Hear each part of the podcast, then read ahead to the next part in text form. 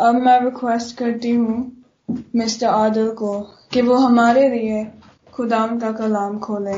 Now I would like to ask mister Adil to please share the word of God with us thank you very much साकुल thank you very much मसीह, में आप सबकी सलामती हो, मेरे प्यारे अजीजों। दामन के हम शुक्रगुजार हैं कि उसने एक दफ़ा फिर हमें मौका दिया।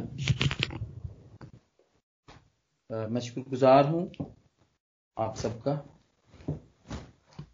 जितने भी प्रस्तश हुई दुआएँ हुई खास तौर पर पाकलाम के लिए, मैं शुक्रगुजार हूँ कि खुदावंद रोज ही हमें अपने पास आने का मौका देता है और हम सब मिलके सीखते हैं रोज हम कोई ना कोई नई बात पाकलाम में से सीखते हैं। आज जो कहानी पढ़ी गई, वो बेवा की कहानी है, जो कि हैकल में जाती है, और वो वहाँ पर हदिया डालती है। और ये कहानी यकीन आपने इस पे बहुत दफ़ा पाकलाम को सुना होगा। बहुत दफ़ा इसके ऊपर आपने खुद भी पाकलाम को पेश किया होगा।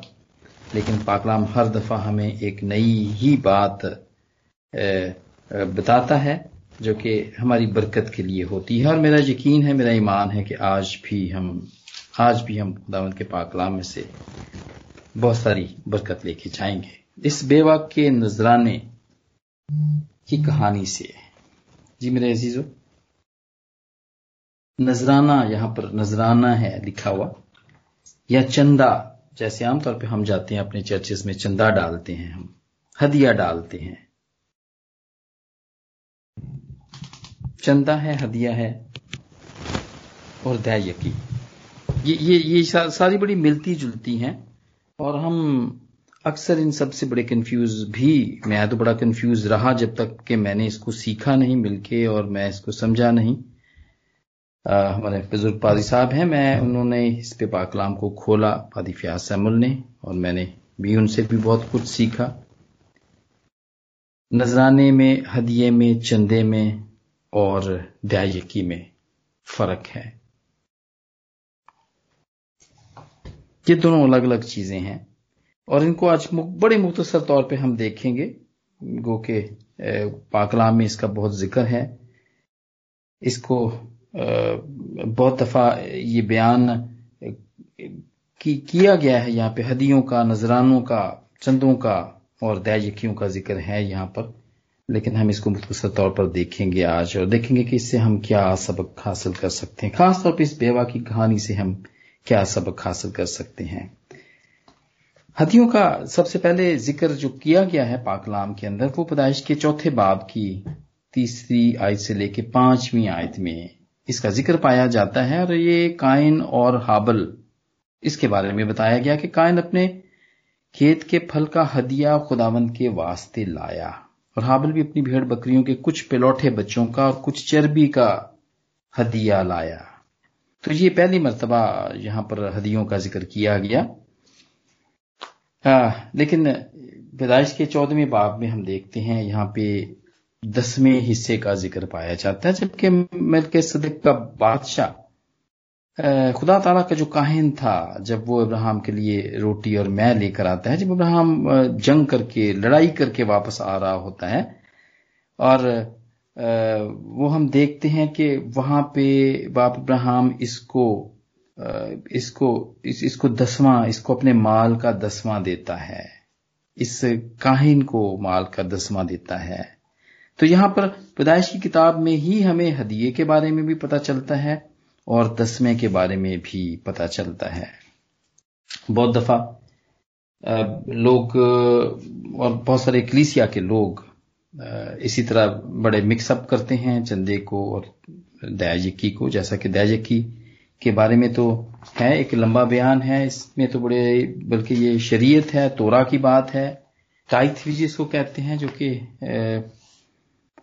दसवां है, जिसका मतलब ही दसवां है। अहबार में इसका ज़िक्र है स्तिशना में इसका ज़िक्र है स्तिशना के चौदहवें बाब की बाईसवीं आयत में दयायकी का हुक्म है वहाँ पर वहाँ पर दिया गया है। और हम हम यहाँ पर बिल्कुल पूरे पुराने अहदनामे के अंदर हम तीन किस्म के दायकियों के बारे में हम हम हम सीखते हैं हम जानते हैं यहाँ पर कि ये तीन किस्म की के, के, के दसवां हिस्सा हुआ करता था।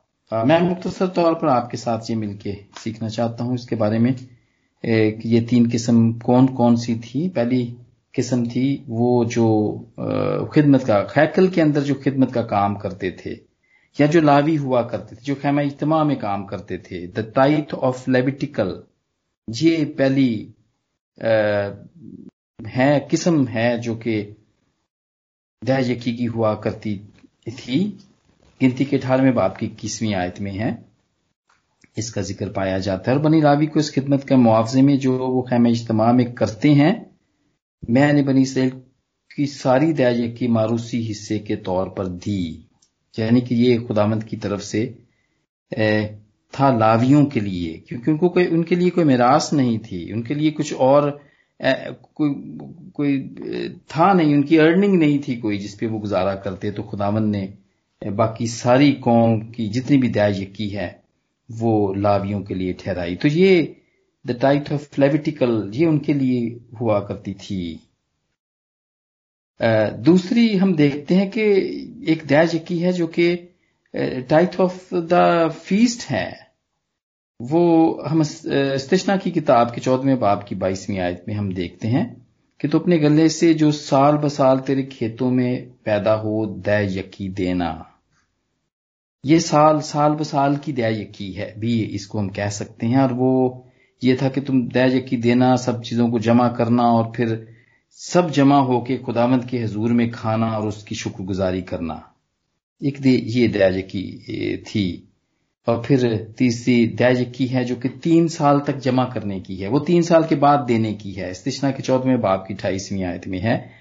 और वो है the tight of the poor कि ये तुम तीन साल जमा करना और तीन साल के बाद फाटक के ऊपर जाना, वहाँ पे लिखा हुआ है, एक लंबा बयान है, और फिर सारे यतीमों को और सारे सबको जमा करना, और फिर उनके साथ उनके साथ मिलके खाना। और जितने भी यतीम, बेवा और जितने भी भूखे हैं, उनके बारे में कहा गया है। और ये ये दया की थी जो कि यहाँ पर इसका ज़िक्र पाया जाता है। और जैसे कि हमने पहले दया की देखी वहाँ पर, जो कि टाइट ऑफ़ द लेबिटिकल है, जो कि वहाँ हमने खुद मिलके सदिक सालम के बादशाह को, जो कि खुदा का काहिन भी था, उसको दसवां हिस्सा दिया। और दूसरी किस्म की दया यकी है, जिसमें वो साल ब साल वो गरीबों को देते हैं, वो अपना माल का दसवां हिस्सा देते हैं। उसमें हम देखते हैं कि हम चर्च, जो ऑर्गेनाइज चर्च हैं, जो कि स्टेट चर्च हैं, वो वो उनके उनके फंड्स की कंपेन चल रही होती है, क्रिश्चियन एड चल रही होती है कि वो जितने भी दुनिया के दूसरे चर्चेज हैं, वहाँ पे उनको वो हेल्प करते हैं। खासतौर पे मैं तो अपने चर्च ऑफ़ इंग्लैंड के बारे में जानता हूँ, जहाँ पे ये खास तौर पे इनके लिए हदिया उठाया भी जाता है। और रिक्वेस्ट भी की जाती है, दरखास्त की जाती है कि चर्च फंड में दिया जाए, इनके लिए दिया जाए ताकि भेजें। कभी वो अफ्रीका के लिए हो रही होती है, कभी वो इंडिया के लिए हो रही होती है, इस तरह और बहुत सारे मुल्क हैं जिनके लिए फंड जमा किए जाते हैं। तो मेरे जीजो ये वो दया यकी हैं और उसके बाद फिर मलाकी में जो पादी साहब ने आज पढ़ा बीती से बाब की आठवीं आयत में, वो सारी दया यकियों की अदायगी के बारे में है कि पूरी दया यकी जखीरा खाने में लाओ ताकि मेरे घर में खुराक हो और इसी से मेरा इम्तिहान हो।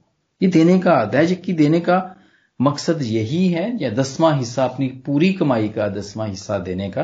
तब तो फ़सलें हुआ करती थी जिस जमाने में ये था, और वही लोगों की का, की अर्निंग हुआ करती थी।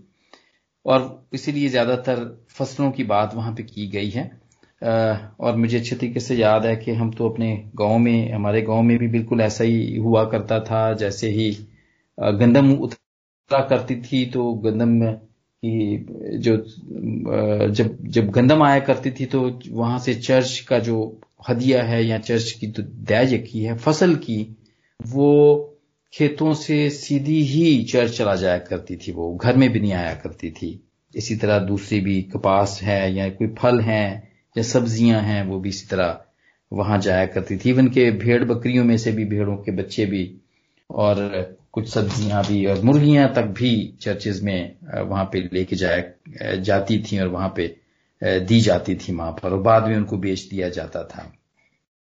तो मेरे चीज़ों ये सारी चीज़ें दैजकी देने का यही है कि चर्च का इंतज़ाम चलता रहे। वहाँ पे जितना भी, जितने भी वहाँ पे लोग काम करने वाले हैं, एक तो उन, उनकी, क्योंकि वो वो तो कोई और काम नहीं करते। बाकी कलीसिया में तो मुख्तलिफ़ किस्म के लोग हैं जो कि मुख्तलिफ़ किस्म के काम करते हैं, लेकिन जो चर्च में काम करने वाले हैं, वो चर्च बैरर है, फ़र्ज़ करें आप, या वहाँ पे गार्डनर है, चर्च के हाथी में जो काम करता है, चौकीदार है पास्टर साहबान हैं उनके लिए। और इसके अलावा जितना भी वहाँ पे एवेंजलिज्म का काम है चर्च जो करता है, उसके लिए ज़रूरी है कि फंड्स हों वहाँ पर। और वो भी पादी साहब चूँकि जाते हैं विज़िट करते हैं, उनको पता है, हर घर का पता है उनको। किसके किस घर में खाया जाता है, किस घर में बिल्कुल भी नहीं खाया जाता, या कौन घर है जो तीन वक्त खाता है, कौन कोई ऐसा घर है जो कि एक वक्त भी मुश्किल से ही खाता है। तो इस तरह उनको पता होता है और वो इस दयाजकी को वहाँ पे चर्च में जो दयाजकी दी जाती है, वहाँ पे ये इस्तेमाल होती है। तो ये थोड़ा सा फ़र्क है, और लेकिन चंदा और हदिया जो हम देखते हैं, हदिया, नजराना हम देखते हैं कि इस, इसमें कोई इसमें कोई रोक टोक नहीं है, इसमें कोई हद नहीं है। दयाजकी में तो यह है कि आपने दसवां देना है। लेकिन नजराना तो आप थोड़ा भी दे सकते हैं, आप ज़्यादा भी दे सकते हैं। और इसमें यह देखा गया है कि हम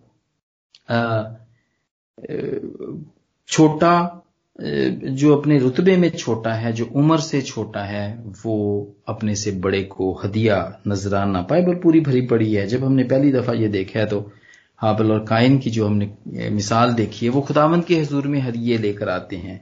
और इसके अलावा भी बहुत दफ़ा हमने देखते हैं कि जब यकूब अपने भाई को मिलने जाता है सऊ को मिलने जाता है तो वो बहुत बहुत सारे हदिये, बहुत सारी भेड़ बकरियाँ और पता नहीं क्या क्या चीज़ें अपने से आगे वो भेजता है, हदिये के तौर पे अपने बड़े भाई को भेजता है।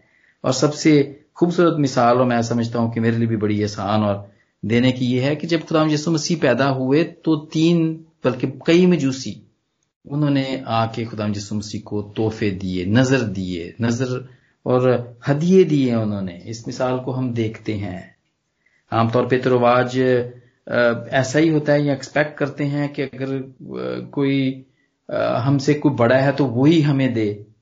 लेकिन खुदावंत का पाकलाम हमें ये बताता है कि जो जो छोटे उम्र के हैं या रुतबे के हैं वो अपने से बड़े को या बुज़ुर्ग को भी वो हदिये वो वो वो देने चाहिए उनको नजराने देने चाहिए उनको, क्योंकि इससे इससे रिलेशनशिप बनी रहती है। जो कि हमें यहाँ पर ये भी बताया गया है, मलाकी की किताब में भी बताया गया है कि खुदावंद यहाँ कहते हैं कि फिर तुम इससे मेरा इम्तिहान करो। रबाज फरमाता है कि मैं, और मैं तुम पर आसमान के दरीचों को खोल कर बरकत बरसाता हूँ। खुदावंद क्योंकि सारी चीज़ें तो खुदावंद की दी हुई हैं। और उसके देने से ही उसके दिए हुए में से ही हम उसे देते हैं। तो ये छोटा सा आ, मैंने आपको चंदा और आ, या हदिया या नजराना उसके बारे में और दसवें के बारे में टाइथ के बारे में दहजकी के बारे में आपको बताया है। लेकिन जो भी कहानी पढ़ी गई है जो कि हमारा मेन सबक है इससे हम क्या सीखते हैं या क्या सीख सकते हैं? बड़ी खूबसूरत कहानी है। और हमारे लिए जो सबसे बड़ी बात है यहाँ पे सीखने के लिए कि जब हम देते हैं तो खुदावंद देखता है। जैसे कि यसु उस वक्त देखता है। वो देख रहा था उस वक्त। हैकल में जब वो डाल रहे थे, हदिये डाल रहे थे, अमीर भी डाल रहे थे, क्योंकि इस कहानी के अंदर हम दो किस्म के लोगों को देखते हैं। और दो किस्म के हदियों को देखते हैं। और यहाँ पे मेरे पास चार पॉइंट हैं जो कि मैंने लिखे हैं। यहाँ पर मैं ज़रूर उनको आपके साथ डिस्कस करूँगा कि इस सबक से, इस कहानी से हम क्या सबक सीखते हैं। और पहला सबक इसमें यही है कि हम कितना देते हैं और कितना रखते हैं। कितना रखते हैं। गो कि सब कुछ तो उसी का दिया हुआ है। उसी का सब कुछ दिया हुआ है। लेकिन हम कितना देते हैं और कितना रखते हैं। यहाँ पर खुदाम यसु मसीह बताते हैं, वो यहाँ पर बताते हैं कि देखो इस बेवा ने कितना दिया है। क्योंकि उसने तो अपना सब कुछ दे दिया था। उसने तो कुछ भी अपने पास नहीं रखा था। दो दमड़ियाँ यानी एक ढेला उसने, जो उसके पास था, वो सारा ही दे दिया था। उसने अपने प्यार का इजहार किया था यहाँ पर। कि वो किस कदर प्यार करती है। और वो भी वो वो लाचारी से नहीं दिया उसने, बड़ी खुशी से दिया, क्योंकि उसने दिखाने के लिए भी नहीं दिया था। जैसे कि दूसरे ग्रंथियों के नाम है, बाप की सत्रहवीं आयत में है, कि जिस कदर हर एक ने अपने दिल में ठहराया है, उसी कदर दे, न दरेख करके, ना लाचारी से, क्योंकि खुदा खुशी से देने वाले को अज़ीज़ रखता है। और जब हम हदिये देते हैं तो खुदावंद देखता है, जैसे वो बेवा को देख रहा था कि हम किस दिल से देते हैं। किस दिल से देखते हैं? ये पहला सबक है कि खुदावंद देखता है और हम कितना देते हैं और कितना रखते हैं। दूसरा सबक जो हम इससे सीखते हैं, वो ये है कि अमीर आदमियों के हदियों को वहाँ पे एक्नॉलेज किया गया है। उनको डिस्करेज नहीं किया गया। उनको डिस्करेज नहीं किया गया और वहाँ पे बल्कि बताया गया है कि उन्होंने तो जितना बहुत ज़्यादा जितने भी हदिये थे, बहुतात से दिया उन्होंने तो। सब उन्होंने बहुतात से दिया, अपने माल की बहुतात से डाला। यानी कि दे आर रियली रिच खुदामद इस बात की एक्नॉलेज करता है उनको कि दे आर रिच वो अमीर हैं। अच्छी बात है। और जब जब जब जिनके पास बहुत है, माल की बहुतात है, और अगर वो देते हैं तो खुदावंद के नज़दीक में वो अच्छे मुख्तार होने की मिसाल पेश करते हैं कि ये खुदा की दी हुई दौलत है, खुदा की दी हुई है। वो ये बताते हैं कि हमने जो खुदा की दी हुई दौलत है, जो खुदावंत के दिया हुआ जो माल है, हमने उसमें से ही खुदावंत को दिया है। हदिये के तौर पे दिया है। नजराना दिया है हमने खुदावंत के नज़दीक। तो ये हालाँकि उन्होंने उन्होंने काफ़ी काफ़ी दिया यहाँ पर। इस कहानी के अंदर हम देखते हैं कि उन्होंने अपने माल की बतात से डाला, यानी जितना उनका माल है उसके हिसाब से उन्होंने ज़्यादा डाला, लेकिन वो बेवा ने कम डाला था। तो ये अमीर आदमियों के हदिये। आज अगर हम, खुदावंद के आज शुक्र है, खुदावंद ने हमें बहुत कुछ दिया घर बार दिया हमें कारोबार दिए, हमें अच्छे मुल्कों में हैं, हम अच्छा हम, हमारा अच्छा गुजारा होता है, बल्कि हम अच्छे वेल ऑफ़ हैं हम। तो यहाँ पे मना नहीं किया गया, बल्कि खुदावंद जब हम भी चंदे और हदिये डालते हैं, चर्च के अंदर जब डालते हैं तो खुदावंद इस बात को देखते हैं और हम अच्छा मुख्तार होने की मिसाल पेश करते हैं जब हम डालते हैं तो और फिर इसी तरह तीसरे पॉइंट के अंदर हम देखते हैं कि जो गरीब का हदिया है, खुदावंद उसको भी एक्नॉलेज कर रहा है। एक्सक्यूज नहीं है। ये बेवा के पास तो जो था उसने डाल दिया और उसने इस बात की मिसाल दी कि वो खाली हाथ नहीं आई। हम में से बहुत सारे लोग हैं जब बड़े अच्छे जो सुलझे हुए और जो जानते हैं बड़ी मैं कहूँगा तमीज वाले लोग हैं, जब वो दूसरों के घरों में जाते हैं तो वो खाली हाथ नहीं जाते हैं। वो कुछ ना कुछ ज़रूर लेकर जाते हैं साथ में। और ये वो वो अपनी, अपने, अपनी एटीट्यूड के बारे में बताते हैं, अपनी तबीयत के बारे में बताते हैं। और वो ये बताते हैं कि वी वी आर नॉट हम हम बिल्कुल ऐसे भी रहे हुए नहीं हैं कि हम कुछ भी नहीं ला सकते हैं। और इसी तरह बल्कि हम भी जब जाते हैं, अपने घरों में जाते हैं तो हम, इंडिया में या पाकिस्तान में जब हम जाते हैं तो हम भी इसी तरह खाली हाथ नहीं जाते हैं। अपने बुज़ुर्गों के लिए भी, अपने बहनों भाइयों के लिए, उनके बच्चों के लिए भी, सबके लिए लेके जाते हैं। और इस तरह जब हम एक दूसरे के घर में भी जाते हैं तो हम लेके जाते हैं। इस खाली हाथ नहीं जाते हैं, ये हमें हम इस बात को बताते हैं कि हम आपसे मोहब्बत रखते हैं, हम आपसे प्यार करते हैं। ये हमारे प्यार का नमूना है। ये आपकी और हमारी रिलेशन है। हम खाली हाथ नहीं आए, क्योंकि खुदावंद ने हमें बहुत दिया है। और खुदावंद ने हमें बहुत दिया और हम दिए में से ही देते हैं। हम क्यों इस बात का इनकार करें? अगर खाली हाथ जाएँ तो हम क्यों इस बात का इनकार करें कि खुदावंद ने तो हमें कुछ भी नहीं दिया? नहीं खुदावंद ने हमें दिया है इसलिए हम बांटते हैं। हम जब मिल के बैठते हैं तो हम ये बात खुशी की बात है कि हम खुशी से आए हैं। हम लाचारी से नहीं आए हैं। हम ज़बरदस्ती नहीं आए हैं। इसलिए हम एक एक खुशी की, की खबर लेकर आए हैं आप आ, आपके पास आए कि हम आपसे मिलके खुश हुए। क्योंकि हम खाली हाथ नहीं आए हैं। और मेरे चीज़ों इसी तरह जब हम खुदाबंद के घर में जाते हैं तो हम हम खाली हाथ नहीं जाते हैं। कुछ ना कुछ हमारे पास कम या ज़्यादा। जैसा कि बेवा बेवा गई, हालाँकि वो बिल्कुल उसके पास यही कुछ था, लेकिन वो खाली हाथ नहीं गई। वो खाली हाथ नहीं गई। उसने खुदाबंद को बताया कि मैं तुझसे प्यार करती हूँ। ये मेरी ऑफरिंग है। ये मेरी कंट्रीब्यूशन है। उसने इस बात की परवाह नहीं की कि शाम को क्या खाएगी या कल क्या होगा मेरे साथ। उसने ये नहीं कहा और इसकी, इस हदिये को एक्नॉलेज किया गया। खुदामंद ने इस इस इस इस वाक्य को खास तौर पे लिखा गया इसके अंदर। अंजील के अंदर लिखा गया, ताकि हमारे लिए सबक हो।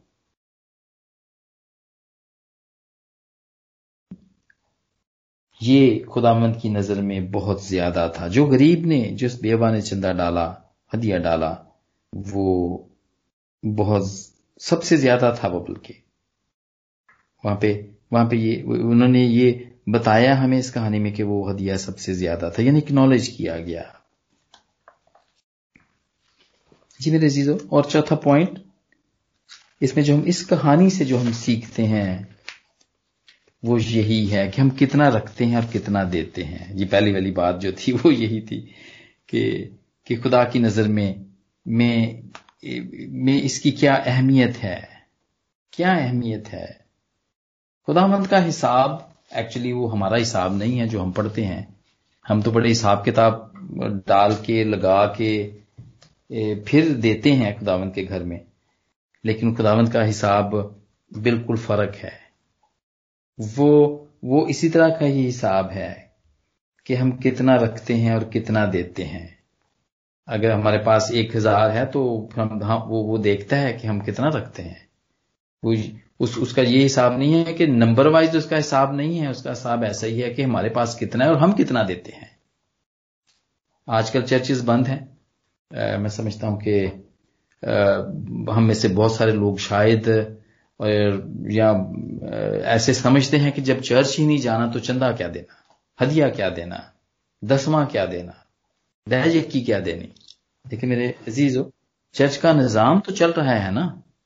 आजकल तो बल्कि जितनी ज़रूरत इस पैंडमिक से, से पहले थी उससे भी ज़्यादा डबल हो गई है। क्योंकि दुनिया में गुर्बत बहुत बढ़ गई है बेरोजगारी बहुत बढ़ गई है।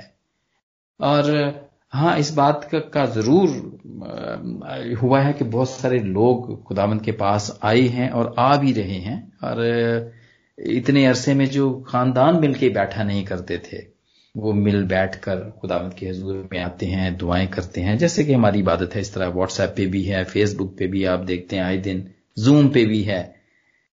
चर्चेज वहाँ पर हैं बिल्डिंग्स हैं बिल बिल्स आ रहे हैं उनके।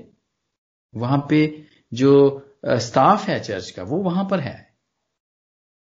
ये अंडरस्टैंडिंग बिल्कुल मेरे नज़रिए के मुताबिक तो ऐसा ही है कि बल्कि जो पहले दया यकीन नहीं दिया करते थे, उनको अब शुरू कर देनी चाहिए, क्योंकि इस वक्त चर्च को ज़रूरत है, बहुत ज़्यादा ज़रूरत है इस बात की।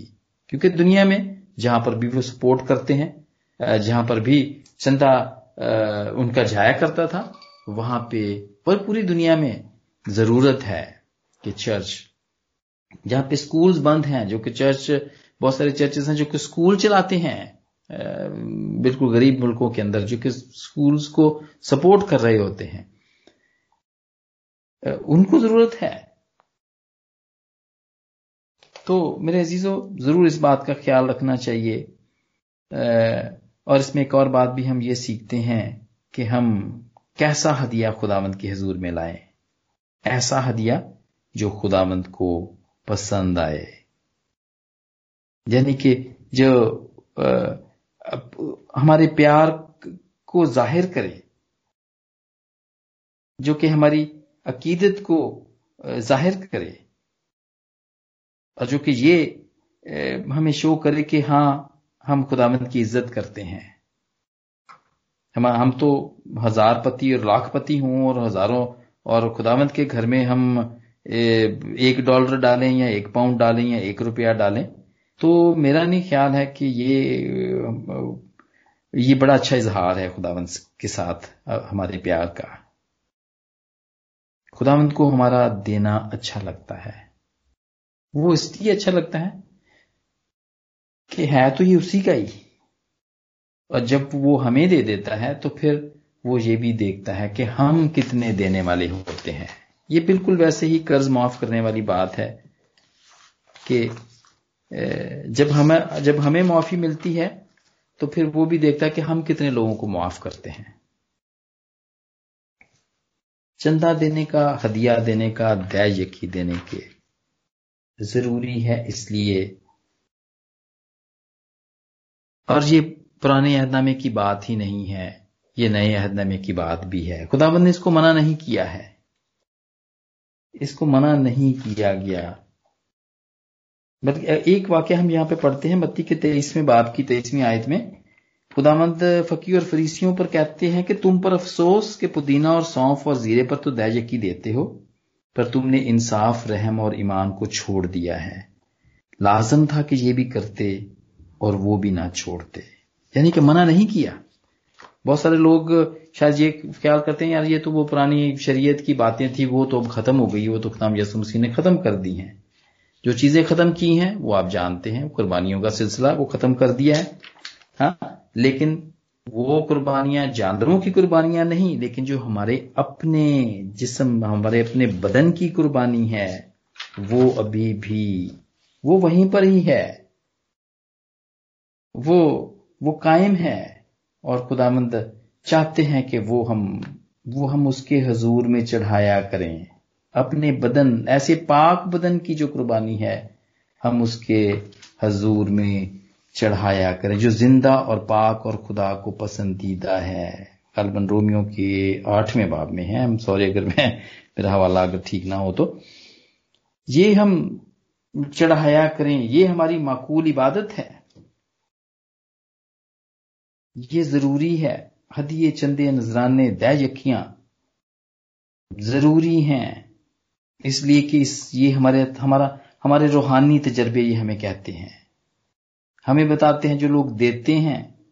दया यकी के अलावा भी जब वो चर्च में जाते हैं या जब पादी साहबान उनसे मिलते हैं या घर में विज़िट करते हैं तो जब वो आ, उनको देते हैं तो ये लोगों के रूहानी तजर्बे हैं कि उनको उसके इवज में कितना मिलता है, कितना रिटर्न होता है उनको? या उनके कौन से काम हैं जो रुके हुए होते हैं?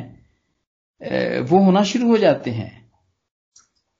बहुत सारी और बातें, मुश्किलें, परेशानियाँ, बीमारियाँ, बहुत सारी बातें हैं जो कि एकदम से होना शुरू हो जाती हैं। ये तजर्बे हैं तजर्बे हैं। बहुत सारे आप सबके हैं ये तजर्बे, बहुत दफ़ा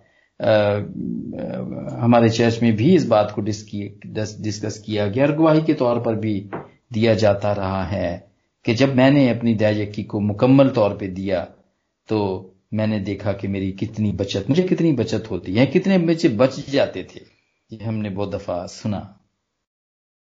और मेरे अजीजो, ये बरकत की बात है, इट्स अ ब्लेसिंग्स दया यकी देना, या चंदा नजराना हदिया खुदावंद के घर में या खुदावंद के खादमों को देना ये बरकत की बात है।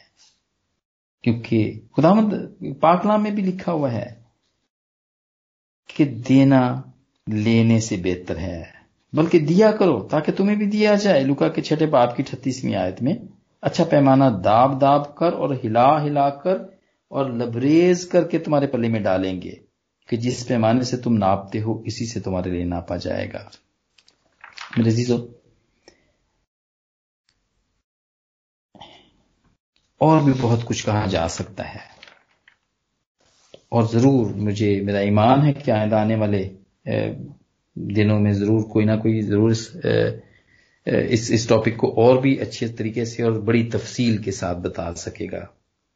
लेकिन ये ये एक ऐसा टॉपिक है ये एक ऐसी बात है जो कि बड़ी ज़रूरी है हमारी रूहानी ज़िंदगी के लिए बहुत ज़रूरी है।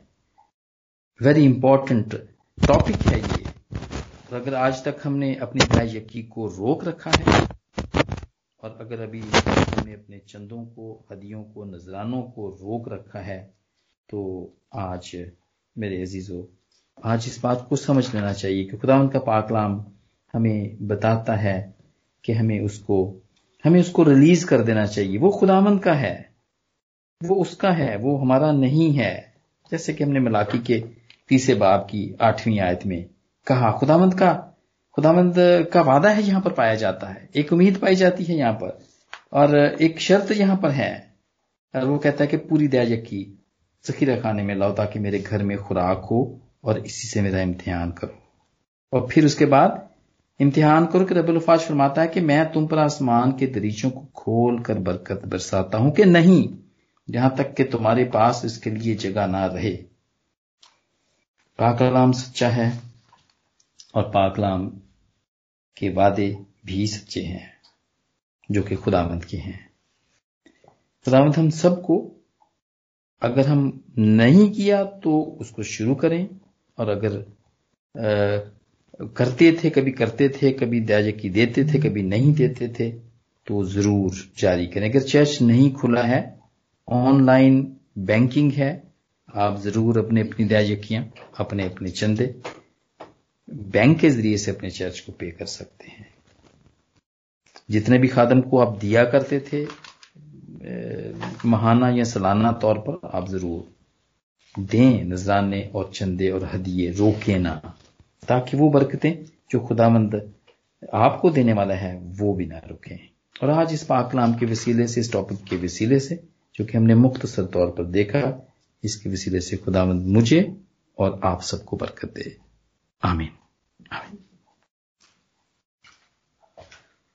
Thank you for this message it was very blessed शुक्रिया, मिस्टर आदव इस ब्लेस्ड मैसेज के लिए।